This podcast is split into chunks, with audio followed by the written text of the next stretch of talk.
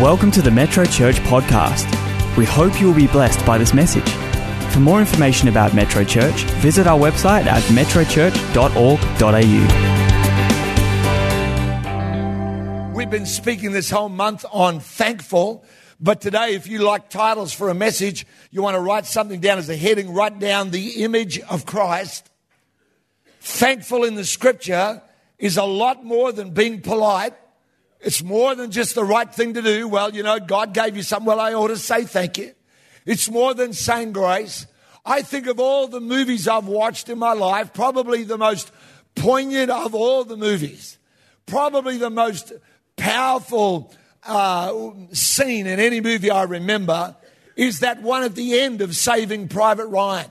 It actually opens the movie, and then you see the face of the old soldier morphing into the face of the star actor who I don't even remember.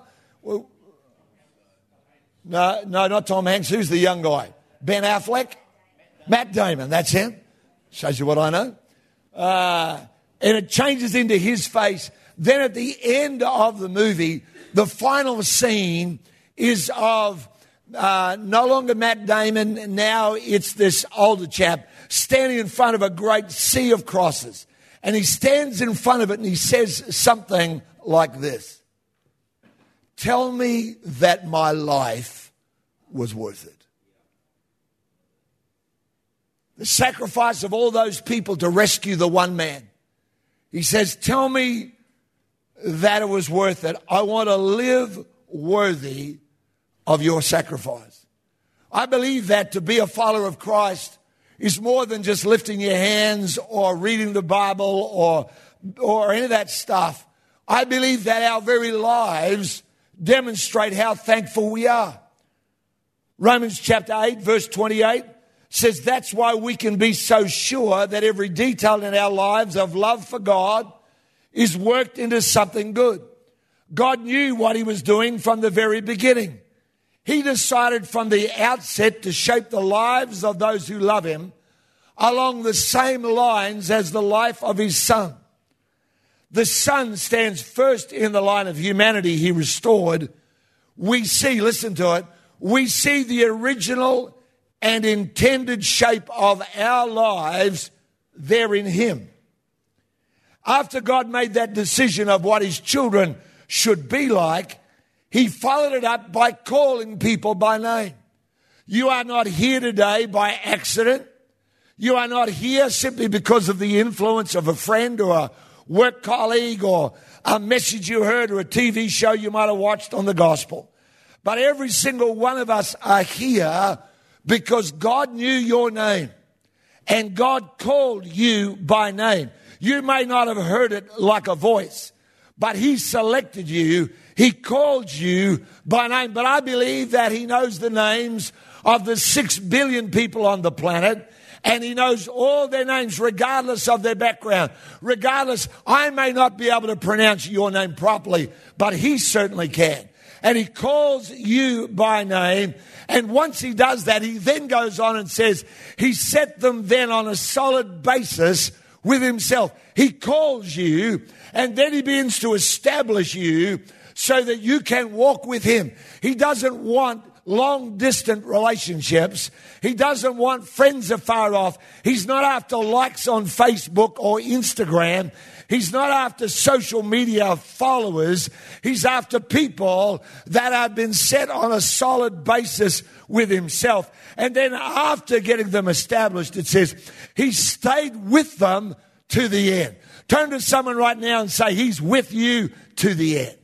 He's not quitting on you. He's staying with you to the end, gloriously completing what he'd begun. He started it. Now he intends to finish it. If you are here today, and if you are listening via the podcast, watching this on the web, wherever you may be around the world, if you are watching this and you say, I have begun a walk with Christ, that verse there says God intends to finish your life incredibly well. Not in some half-baked, measly, slack fashion. He's not simply going to get you over the line. I've heard people say that, you know, when they get to heaven, all the angels up there will all be worn out trying to get this poor bedraggled Christian into the doors, in through the pearly gates. But nothing could be further from the truth. The Holy Spirit intends to make you and to make me into something beautiful and something brilliant, something glorious, something that is so brilliant to look at. I know sometimes you might find that hard to believe about your life. You might be able to not be able to see the end. You might go, God, are you sure? Some of us that have been following Christ a long time still can feel like, God, there's still so much work to do. We are so far from what we need to be, but God has predetermined what you and I will look like. We will look like the image of Christ. We're going to end up looking like his son.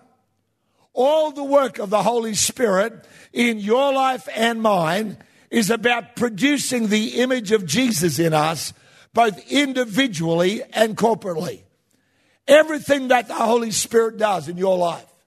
He's active all day, every day, never takes a day off, never misses. He's constantly at work in your life, shaping you. There are days when you wonder if God remembers your name or address. There are days when you struggle. There are days when it seems like you look more like the other guy than Jesus. But the Holy Spirit is there. And because he's God, I spoke to a young man on, uh, what night was that? Friday night at dinner. Uh, Tim McDonald, who was here last week, you know, famous uh, free diver, been up, working up in Exmouth, and they were filming and all this stuff. And the young man with him came from New York just for one day. And Hal, if you're watching this, uh, what a great young man he was. But, you know, young Hal was... was asking uh, uh, Tim about following Christ. And Tim said, Jeff, what would you say to somebody who says, I haven't felt anything yet? I said, I'd say what? I'd say to anybody, whether they feel it or no.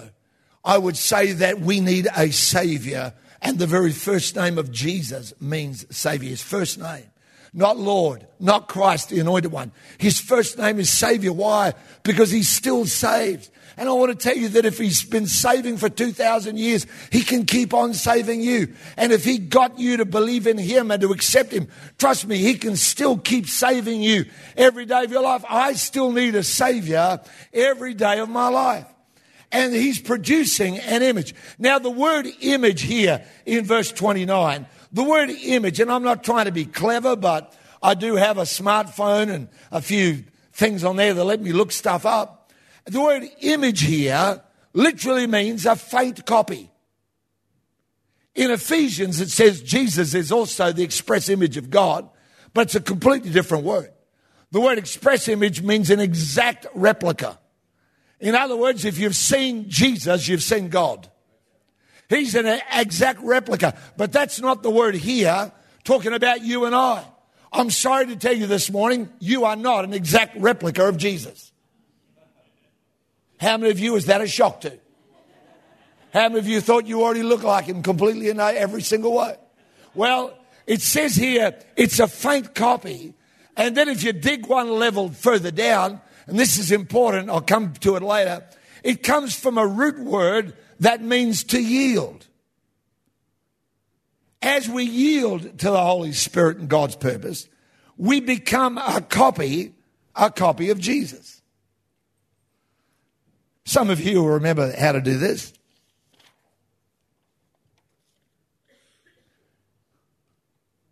Soft lead pencil, fifty cent piece.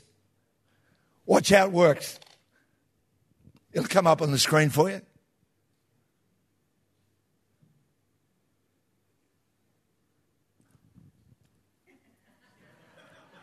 Hello, this is like MasterChef. Here's one I prepared earlier. There it is. Anybody ever do this when you're a kid? How many of you say, no, we were too poor, we had to use five cent pieces? Just hold the, the image there, please, if you can, at the end. That's the one right there that I drew. the other day when Mitch filmed that for me. Now, no one is ever going to think that this image is actually the coin. You can't cut that out, go in and say, I want, well, what can you buy for fifty cents anyway? Not quite sure. Whatever it is, can't cut out two of them. Now, what can you buy for a dollar? Uh, you can't cut out six of them and go and get a coffee in our cafe. Nobody that you gave that to is ever going to think that this is the real thing. But listen, everyone who sees it will realize that if there's a copy, there must be an original. Your job is not to be Jesus. It's to let everybody know there is a Jesus. Your job is not to be the answer to people's lives. Neither is mine. But my job is to be a faint copy of the original so that everybody that sees it will look further down and go, well, if there's a copy, there must be an original. There are no counterfeit seven dollar bills. Think about it a minute. I was in England a few years ago when a friend of mine in the church there was selling these particular pens that you could mark. I think it was a, either a twenty pound or a fifty pound. I don't know what it was, what denomination. But they were counterfeits of them all the way through England. And he was making an absolute bucket selling these pens that could determine, tell you whether it was a counterfeit or not. But, you know, there's no counterfeit thirty dollar bills. And the reason there aren't is because there's no real thirty dollar bills. There's no counterfeit seven dollar notes because there's no real seven dollar. If there is a copy, it automatically tells you that there obviously is an original. And just like you and I are following Christ, he says, this is what I'm making you to look like. You might only be a faint copy, but that's the picture that I'm preparing, that I'm making. That's what you're going to end up looking like. Second Corinthians chapter two and verse fourteen says this, now thanks be to God who always leads us to triumph in Christ and through us diffuses the fragrance of his knowledge. Watch this, in every place. For we are to God the fragrance of Christ among those who are being saved and among those who are perishing. Every place you go, in the same way as this, you can create the faint copy. You and I, we're the fragrance of Christ. Similar kind of a deal. Do you know that every single human that is on the planet, you can put the same fragrance on them and it will smell differently on everyone. Might be the same smell in the bottle, but when it gets on you, it'll change to mix a bit of you with a bit of the fragrance.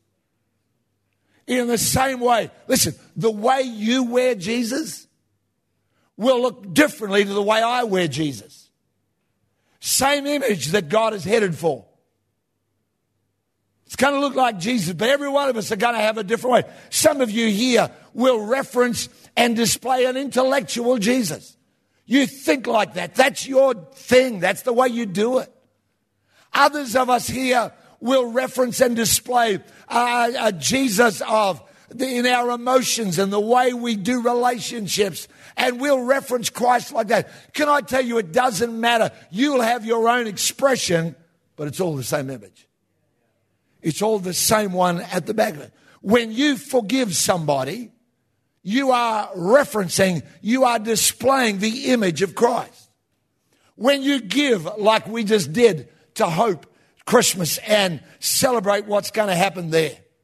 Do you know in this church, we do not have clients of Hope. We decided years ago that whether you walk in the front door or the back door, you are a guest of our church. And so one of the key things that Yvonne and all those that have gone before her have worked so hard to keep going is that we never treat people like you're just another needy person. But you are a guest. In, and the stories all the time, come next week and hear some, are the stories of people that have been impacted not by what was given, but by the spirit with which it was given. When you bless somebody, when you serve somebody, when you help somebody, you smell like Jesus. Amen? The guys came down from a week on a boat. I picked them up at the airport. Rhonda and I are in the front two seats. Tim and Hal are in the back two seats along with all their diving gear. They hadn't showered for a week. They hadn't shaved for a week. I'm pretty sure one of them was wearing the clothes he'd worn all week. And I got in the car and the windows are up. As I'm exiting the car park, I put the window down and discovered the smell of fresh air. We drove to dinner with the window down because one of them was giving off the odor of themselves. That did not attract. Can I tell you that what, what you do attracts people or repels people? Come on. The fragrance you give off. Let me talk about driving for a minute. Because my big stumbling block, I, I got to be honest, I'm in a hurry to get everywhere. I, I just wonder how come people can't drive properly. How hard is it to go round a roundabout? How hard is it to put your indicator on when you're about to leave, not going round and round and round? Why do you put your right indicator on and then go off left? What's the matter with you? Can't you see the sign that says sixty, not forty-seven?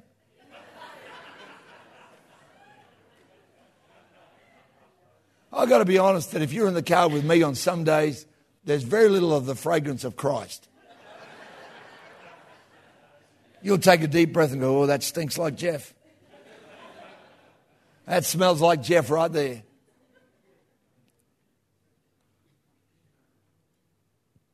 God says this, that the way you live. Watch this in Acts chapter four and verse thirteen.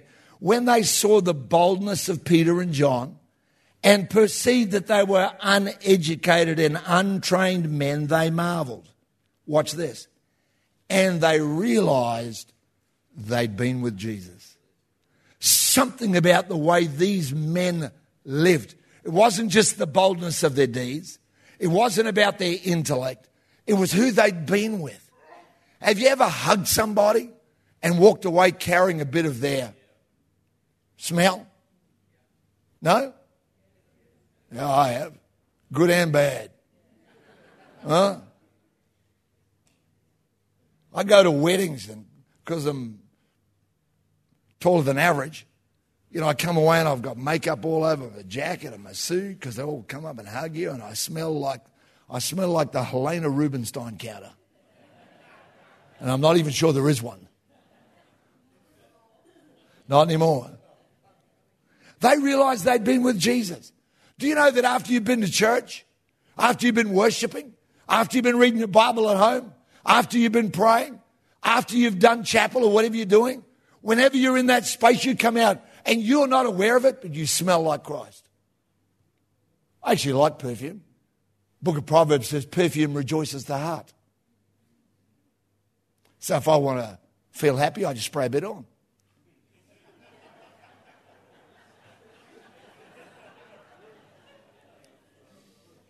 I remember once getting in a car with David McDonald, who was a dairy farmer, when he got saved.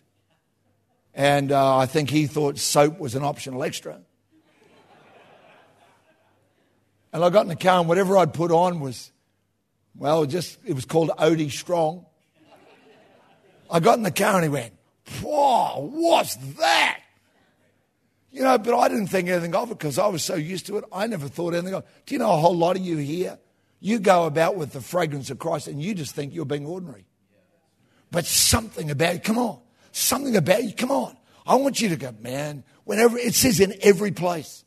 When you go to work tomorrow, when you go to wherever it is that you got to go and do whatever you got to do, when we go down to the, the zone in Dunsborough and walking through, I pray that it's more than red lollies that we hand out to people. I pray that there's something of the fragrance of Christ. It's the one night of the entire year when I'm cool. One of the reasons I keep going back, they all come up to me. They're all, I've got, I've got grandkids almost their age. And they're going, oh, we love you guys. And I was going, really? But I pray that it's a lot more than simply a lolly. I pray there's the fragrance of Christ. If you come to Hope, amidst all the busyness and the chaos that sometimes can be down there with people coming all over the place, people coming in to go all their needs. But I pray that there's something of the fragrance of Jesus that they go, this is not like everywhere else. They realize they've been with Jesus. We're just a faint copy, but we're at least we're a copy. At least he's making us to look like Christ. So how is God going to do that? Well, the key is in that word image for a start. Number one, yield to the pressure of the Holy Spirit. You can't do that thing there. You can't make that picture without any pressure. It's actually the right amount of pressure. Too much and you'll break that soft lead. Too little and you get no image. Trust me, because we took about six goes to get it. There's a gentle pressure of the Holy Spirit. You know, when I got saved, it's a long while ago, but when I got saved, I actually thought I was going crazy at one point. I went to my pastor and I said, Pastor, you got to help me. I think I'm losing my mind because I keep feeling every time I just leave my trousers on my jeans on the ground where I got out of them, which made sense when you're a single young man because then you know where they are in the morning. I said, I feel... I didn't even know what the word conviction was. I said, I feel like I've got to go and hang them up. I said, if I go to throw a piece of paper out the window of the car, I feel bad. And I, and I, I, I am I all right? I was only a young Christian. He wisely said to me, he said, that's the Holy Spirit.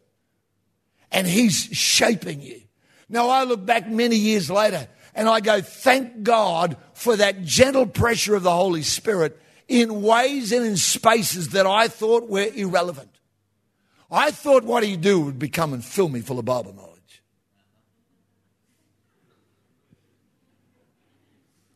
I, I thought my hand would glow, shake a little bit. I thought my voice would turn into a bit of King James. Yay. I thought I'd get that Holy Spirit twitch that I'd seen in some other people. Instead of that, the Holy Spirit says, pick up your jeans.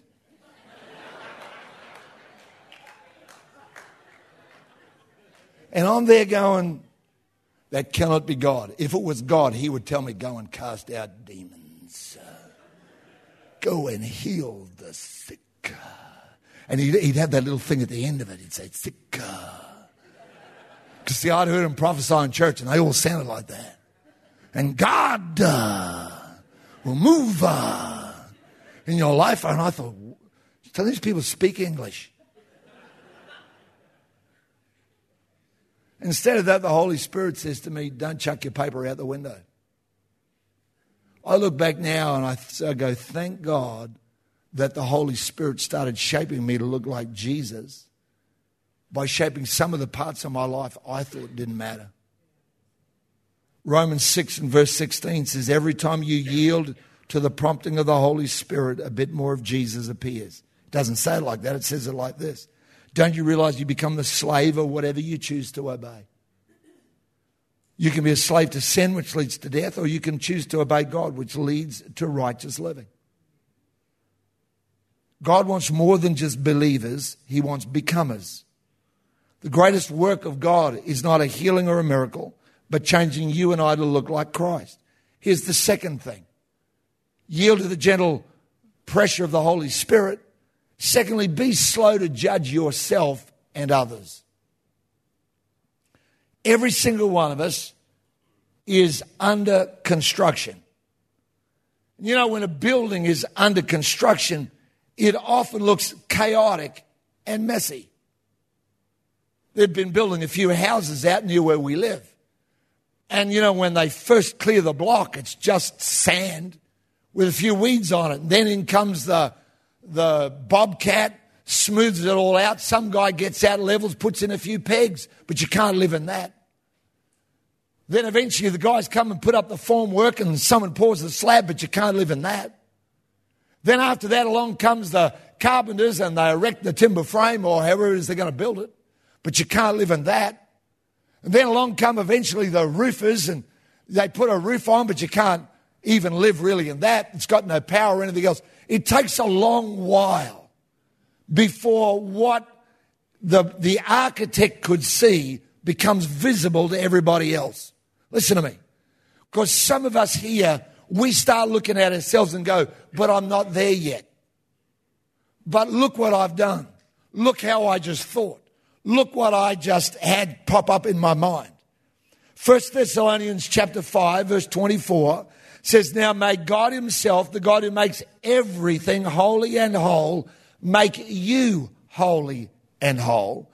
Put you together, spirit, soul, and body, and keep you fit for the coming of our Master Jesus Christ. And all of that would be just dandy and fine, except it's followed by verse twenty-four. The one who called you is completely dependable. If he said it, he'll do it. Even though right now it might look messy and chaotic, he says, if I started it, I intend to finish it. I said to someone during the week, we were talking about something like this. I said, you know, Jesus has been waiting two thousand years for his bride to be ready. I think he can wait a little bit longer for you. Because some of us, we think, well, I've been a Christian for one year, five years, two months, two days, six years, ten years, twenty years. How many people here, you've been saved for forty years and you're still going, God, help me. Jesus, come on, I, I do. Go and read my journal in the morning. Jesus, help me. You know, if you read it, you, you wouldn't think, boy, he's got it all together. You'd go, this man needs Jesus. And you'd be right. Now, am I better than what I used to be? Oh, much. Much different. But you know what? I'm still under construction. Never look at another believer and think, well, they ought to know better. What's the matter with them? Be slow to judge yourself and others. Doesn't mean we don't have standards and that we're not trying to live towards something, because that's number three. Turn off the voice of the critic and the accuser. Have a look at these photos up here. Uh, this is La Sagrada da Familia. When the photos come up, turn off the voice of the critic and the accuser. And and I will slowly pull that down. Just need to be a little bit taller and pull that down. You can see the towers of La Sagrada da Familia.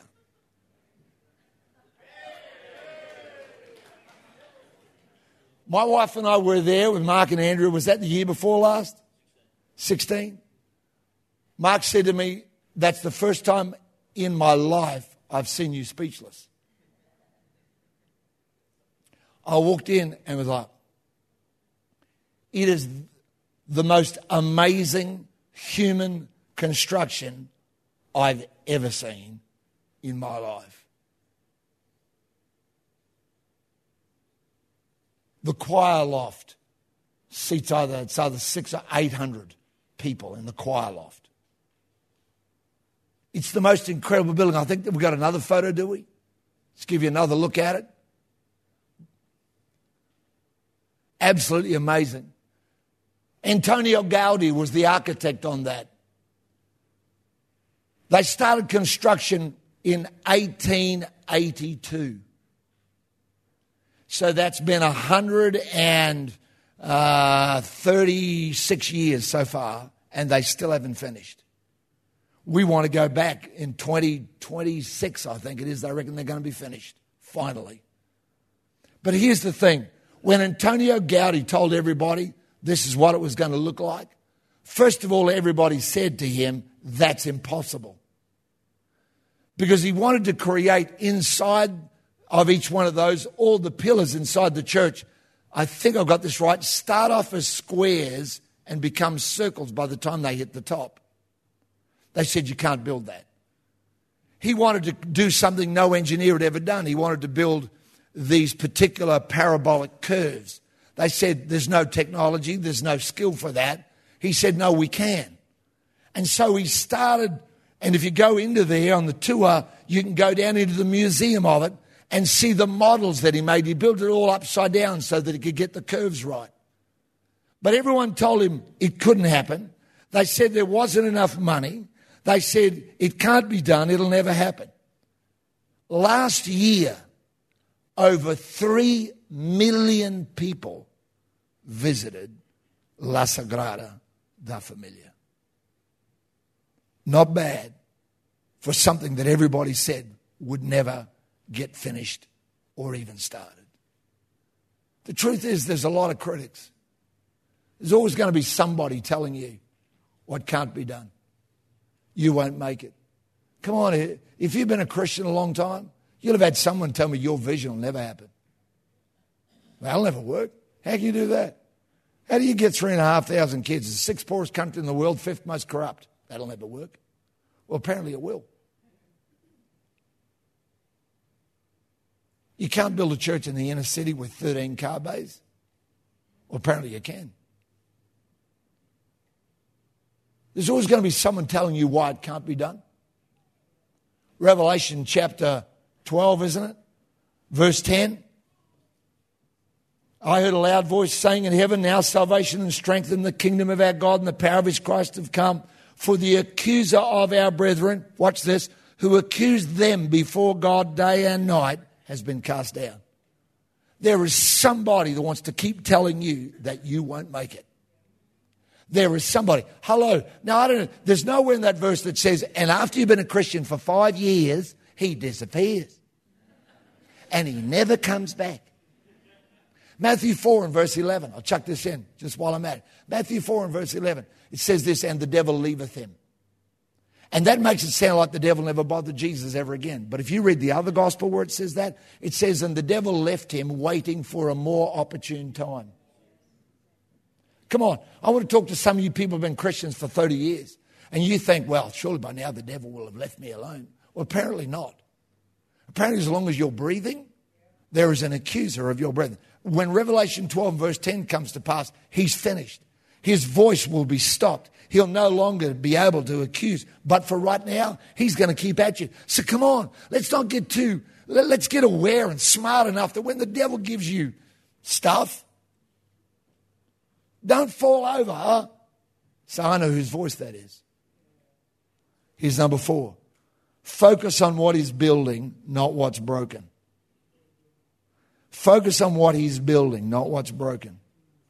You go to the building site and it's full of rubble and you go, well, that'll never happen. No, that'll never work. The reality is that if you are going to build something great, you go see what's being built, not what's broken. So stop looking at your life about what's not right and start looking at what is right. You know, some days as as your pastor, some days where you got so many challenges, so many problems, so many things that are coming your way, that if you're not careful, you can get so locked onto those and forget. That's why I'm a big fan of telling stories and hearing stories from people in our church. We had our volunteer celebration last week, and Thor and Marty from the youth start talking about some of the young people that are just radically encountering Christ in our youth. What an amazing, I love hearing that story and stories like it. I love hearing about how, because see, otherwise you start looking at what's broken. And do you know in every life and in every church there's going to be some broken?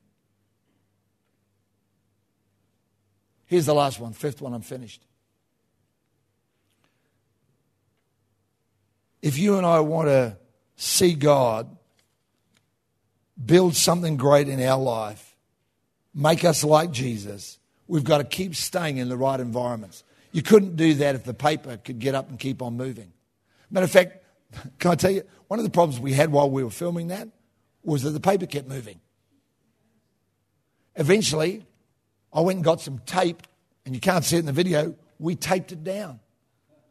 Because unless we held it in one place, the image never looked like, it didn't look like a fifty cent coin, it just looked like scribble on a piece of paper. That's exactly what you and I look like when we keep jumping in and out of the environments that God says are going to build something great in your life. Can I just be honest and say, I'm a big fan. I know nowadays we go, well, you know, we don't have to come to church. I go, oh, yeah, we do. Oh, yeah, we do. Now, I realise there's we're all coming and going. Now, I'm not I'm, I'm not saying anything about it, why people aren't here or whatever. I'm just saying get into the right environment as often as you can. That's all I'm saying. So please don't go out here thinking, well, you know, he saw that I wasn't here last week and he was aiming at me. How'd you guess? No, seriously, I wouldn't know. I don't, that's not the way it works. But I want to be in the right environment, you know. I know this, that every single service I'm in, I come out better than the way I went in. You know, I know when I wake up in the morning and I sit with my Bible and, and read it and journal, I walk out of that room better than the way I walked in. Doesn't matter how I slept. It doesn't matter what happened last night or the day before. I come out of there going, I think I can look a bit more like Jesus. Amen? How about we pray? Heavenly Father, help us today. Every single one of us, Lord, part of being a believer is that we want to look like Jesus. We really just want to end up looking like you, Lord. If we're only a faint copy, Lord, at least we carry your image, your mark in our life. Something about us influences other people. We wear the fragrance of Christ. We want to be like the disciples. They couldn't figure him out, but they go, but I can tell you've been with Jesus, haven't you? So, Lord, thank you for that. Thank you for the wonderful ministries and generosity and serving and helping. That happens all across the life of this church. People just going about looking like Jesus, smelling like Christ. Thank you for that. Father, I pray for any man or woman here in this place who's never begun the journey of believing that leads to becoming. They end up looking like you because they started with the point of believing. Help them today, Lord, in Jesus' name. Just while heads are bowed, eyes are closed. There's lots of ways you can begin a journey with Christ. One of those ways is to simply ask Jesus to come into your life. It's as simple as that. I talk to people of all different backgrounds all the time. I'm amazed how many people think that faith is a feeling and that I've got to feel something incredible. And if I haven't seen an angel and if I haven't had goosebumps, then I can't believe it. I go, no, that's not faith. The Bible actually says the faith you need to save you doesn't actually come from you, but God gives it to you when you open your heart to God. There are people in this church who were never raised in Christian homes, Christian backgrounds, any kind of faith background at all. How did they come to Christ? They came to Christ by saying, Jesus, I want to know you. Trusting him, opening the door, and he comes into their life. Just while heads are bowed, eyes are closed, if that's you and you want to start a walk with God, or you need to start it again because you go, I've wandered away, then I want to pray with you right where you sit. Lead you in a simple prayer right where you are. Won't embarrass you. It'll help you. But right where you are, you can say, I'm going to start following Jesus today. Jesus, I want to know you. If that's you, just so I know I'm praying for you, would you just slip your hand up wherever you are, please, so I can see you? Just put it up wherever you are. That's you. I see you over there. Thank you. I see you down there. Yeah, great. Yep, I see you over there, sir. Yep, I see you down there, madam. See you guys over there. Anybody else, just wherever you are, say, that's me. Jeff, I need to open my heart to Jesus today. We were singing the song, Jesus is at the center of it all. That's not because we are so lame-brained we can't imagine any kind of life. It's because we realize the power that Christ brings. If you raised your hand right where you sit, would you pray this prayer? Just say it loud enough to hear yourself say the words. Say this after me, Lord Jesus, thank you for dying for me. because I matter to you. Come into my life. I want to walk with you for the rest of my days. Thank you, Jesus. Amen. Amen. Amen. Father, thank you for those people. Pray, God, today that as they keep walking with you, Jesus, you're the Savior, we aren't. And I know you're well able to save them, to turn their life around from the inside out. Thank you for that. In the name of Jesus. One of the exciting things, look this way a minute, one of the exciting things that we've seen people doing is texting yes to that number oh four eight eight, eight two six, three nine two. We've got plans underway to do it so that wherever you are around the world, because we've actually had people asking us from overseas, how do I do that? How do I start that? There's a young woman down on the Frogs team who uh, about eight weeks ago, sitting right over there, came to the service, first time ever in church, texted yes, none of us knew about it because it's private. For the next thirty days, she gets the text. She gets the prayer to pray at the end. She said to me when she came back to Perth, she said, you know, you would be uh, staggered at how often what came in on that day was exactly what I needed that day. Has been profoundly born again, impacted for Christ. Down serving with Frogs already. Why? Because yes texts work. You can start following Christ. oh four eight eight, eight two six, three nine two. I'd love you to do that. If you raised your hand, simply go to the Connect Hub. Say, oh, I prayed the prayer. They'll give you some resources that'll help you get started. If you don't have the the the phone or the web or whatever to be able to do that, let them give you the literature and every resource that you need in Jesus' name. Let's give all those people a big hand.